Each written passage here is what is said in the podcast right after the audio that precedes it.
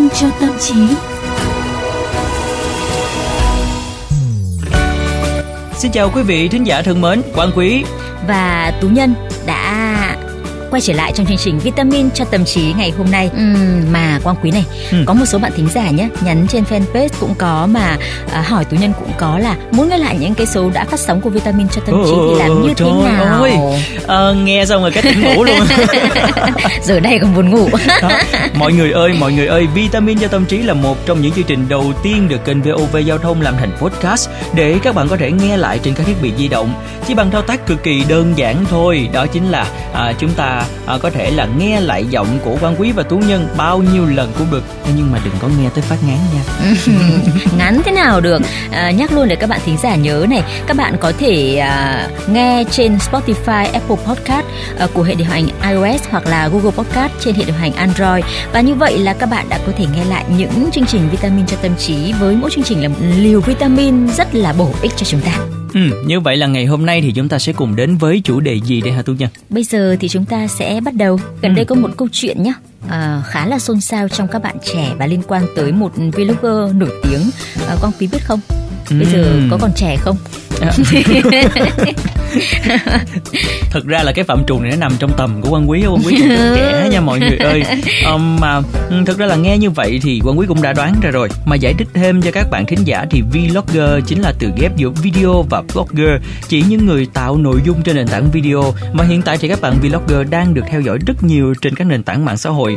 Và câu chuyện mà tú nhân nhắc đến hôm nay là một bạn vlogger nổi tiếng đã chia sẻ câu chuyện của mình bị bắt nạt hồi học cấp 2 trên truyền hình và sau đó thì à, một vài bạn học cấp 2 của bạn ấy và cả giáo viên chủ nhiệm lên tiếng là không hề có chuyện đó. À, chuẩn đấy. Ừ. Đúng là câu chuyện mà Tú Nhân đang muốn đề cập tới.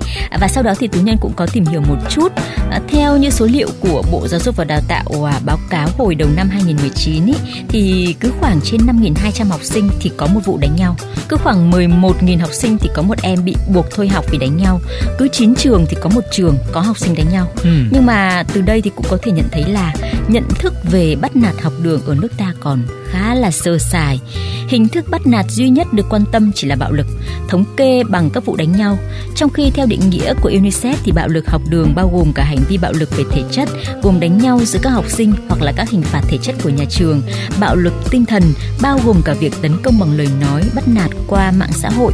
Bạo lực tình dục bao gồm hiếp dâm và quấy rối tình dục, các dạng bắt nạt bạn học và mang vũ khí đến trường. Ừ, và thật sự là dù không có một báo cáo chính thức nào ở Việt Nam nhưng mà trên thế giới thì đã có những nghiên cứu và xếp hạng hình thức bạo lực bằng lời nói là verbal bullying và bạo lực bằng cách cô lập relational bullying là hai hình thức bạo lực học được phổ biến nhất và chúng gây tổn thương và tạo hậu quả không kém gì so với bạo lực thể chất đâu ạ. À. Ừ, do là hiểu biết của chúng ta còn khá hạn hẹp về các hình thức bạo lực học đường. Vậy thì uh, vitamin cho tâm trí hôm nay chúng ta cùng trò chuyện về hai hình thức bạo lực học đường mà Quang Quý vừa mới đề cập với quý vị và các bạn nhé. Đầu tiên thì chúng ta hãy cùng tìm hiểu tại sao bạo lực học đường lại xảy ra và trong cả xã hội hiện đại thì nó đang diễn ra như thế nào. Với các thế hệ phụ huynh 6X, 7X thì bạo lực học đường là cái gì đó khá xa lạ những người ở độ tuổi 30 tức là thế hệ 8X và 9X như chúng ta thì à, đều trải qua những việc bố mẹ không hiểu thế nào là bắt nạt ở học đường à, và cũng như là thường chịu đựng nè rồi tự giải quyết nếu như mà mình là nạn nhân của tình trạng này. Vậy thì tại sao thế hệ 6X, 7X lại không gặp tình trạng này? Còn đến 8X, 9X hay là 0X hiện nay lại xảy ra thường xuyên? Một trường học hay một lớp học đều là một nhóm xã hội và khi tình trạng bắt nạt xảy ra thì các học sinh đều nằm ở một trong ba vị trí à, người bắt nạt hoặc là người bị bắt nạt hoặc là người chứng kiến người bắt nạt luôn là người có quyền lực trong học đường thì đó là nhóm học sinh nổi tiếng, được à, bạn bè và thầy cô yêu thích. Sự nổi tiếng hay là yêu thích hàm ý rằng nó có tính chất trending, tức là theo xu hướng của từng thời kỳ. Ừ, còn ở thế hệ 6X và 7X thì những người học giỏi và chăm chỉ sẽ là đối tượng nổi tiếng theo hướng được yêu quý trong trường lớp và ngược lại, những người học kém và lười biếng sẽ bị kỳ thị và ghét bỏ. Do hoàn cảnh xã hội lúc ấy thì à, sự kém cỏi hay là lười biếng trong học tập đa phần do gia đình khó khăn, rồi nên những người này cũng được thông cảm một chút xíu. Ngoài ra thì các tố chất được yêu chuộng như là học giỏi hay là chăm chỉ đều rất tốn thời gian. Vô hình chung thì tạo sự cô lập hay là bắt nạt trong giai đoạn này ít xảy ra. Cho đến thế hệ 8X, 9X thì lại khác rồi. Dù ở Việt Nam việc học tập vẫn rất được coi trọng nên các bạn học giỏi xuất sắc cũng vẫn là những học sinh nổi tiếng và dễ được yêu quý. Nhưng mà mặt khác xã hội phát triển, các tố chất khác bắt đầu được ưa thích hơn, đó là vẻ bề ngoài xinh đẹp, ăn mặc thời thượng, hoạt động ngoại khóa nổi bật à, theo cái hướng là hoạt động văn nghệ và thể thao, rồi sôi nổi, nhiệt tình và giao tiếp tốt. Và thế là nhóm học sinh có nét tính cách này trở nên nổi bật, được à, trao quyền lực bởi các bạn học và hình thành phe nhóm và nhiều khi còn được trao quyền bởi các giáo viên nữa cơ. Đấy, rất là ừ. giống các bộ phim Hàn Quốc ấy nhỉ. Đúng rồi, và ngay lúc này thưa quý vị thì cái nét tính cách đối lập là giản dị, ít tham gia hoạt động ngoại khóa hoặc là tham gia các hoạt động ít có tính trình diễn hơn như là vẽ hay viết, ít nói rồi trầm tính khép kín lại trở thành không được yêu thích, là lỗi là sai. Về bản chất thì các bạn đó không làm gì lỗi hay là sai trái cả, họ thậm chí có thể học tập rất tốt và không hề thua kém các bạn nổi tiếng. Nhưng mà những nét tính cách đối lập và từ chối đi theo số đông khiến cho họ trở nên khác biệt và trở thành mục tiêu tấn công của nhóm nổi tiếng. Cảm giác quyền lực chỉ được khẳng định khi có nạn nhân. Những người chứng kiến thì không dám lên tiếng vì sợ mình cũng sẽ trở thành nạn nhân. Ừ, ban hạt học đường bằng lời nói hay là cô lập phổ biến hơn ở thế hệ 8X, 9X trở về sau. Bởi những tố chất để một học sinh trở nên nổi tiếng có quyền lực trong trường lớp lúc này không cần đầu tư nhiều thời gian lắm. Và trong đó có cả yếu tố giao tiếp tốt với bạn bè nữa. À, có thể tưởng tượng là các bạn học sinh cấp 2, cấp 3 đủ lớn để thấy mình không còn là trẻ con nhưng vẫn đủ trẻ con với thế giới quan còn hạn hẹp những câu chuyện của các bạn ít khi nằm ngoài chủ đề bạn bè và trường lớp và từ đó mà nảy sinh các tin đồn đánh giá định kiến về những người bạn học khác biệt. Đối với những kẻ bắt nạt, đó chỉ là những lời nhận xét là sự thực, nhưng đối với người bị bắt nạt, dù họ có nghe được hay không thì đó rất có thể là nguồn gốc của bạo lực bằng lời nói và cô lập. Chính cái vùng xám này khiến những kẻ bắt nạt thậm chí không nhận ra là mình đang bắt nạt người khác và cũng không có bằng chứng cho những tổn thương tinh thần mà người bị bắt nạt phải gánh chịu.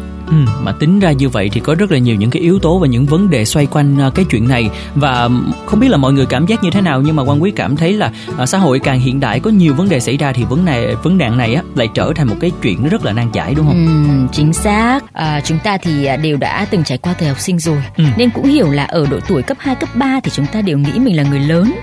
À, thường cố tự giải quyết cái vấn đề của mình cho đến khi mà đã bị lún sâu quá rồi như là dẫn đến đánh nhau này thì lúc đó phụ huynh và giáo viên nên mới biết đến sự việc. Mà lúc này thì à, có lẽ hậu quả đã khá là nghiêm trọng rồi.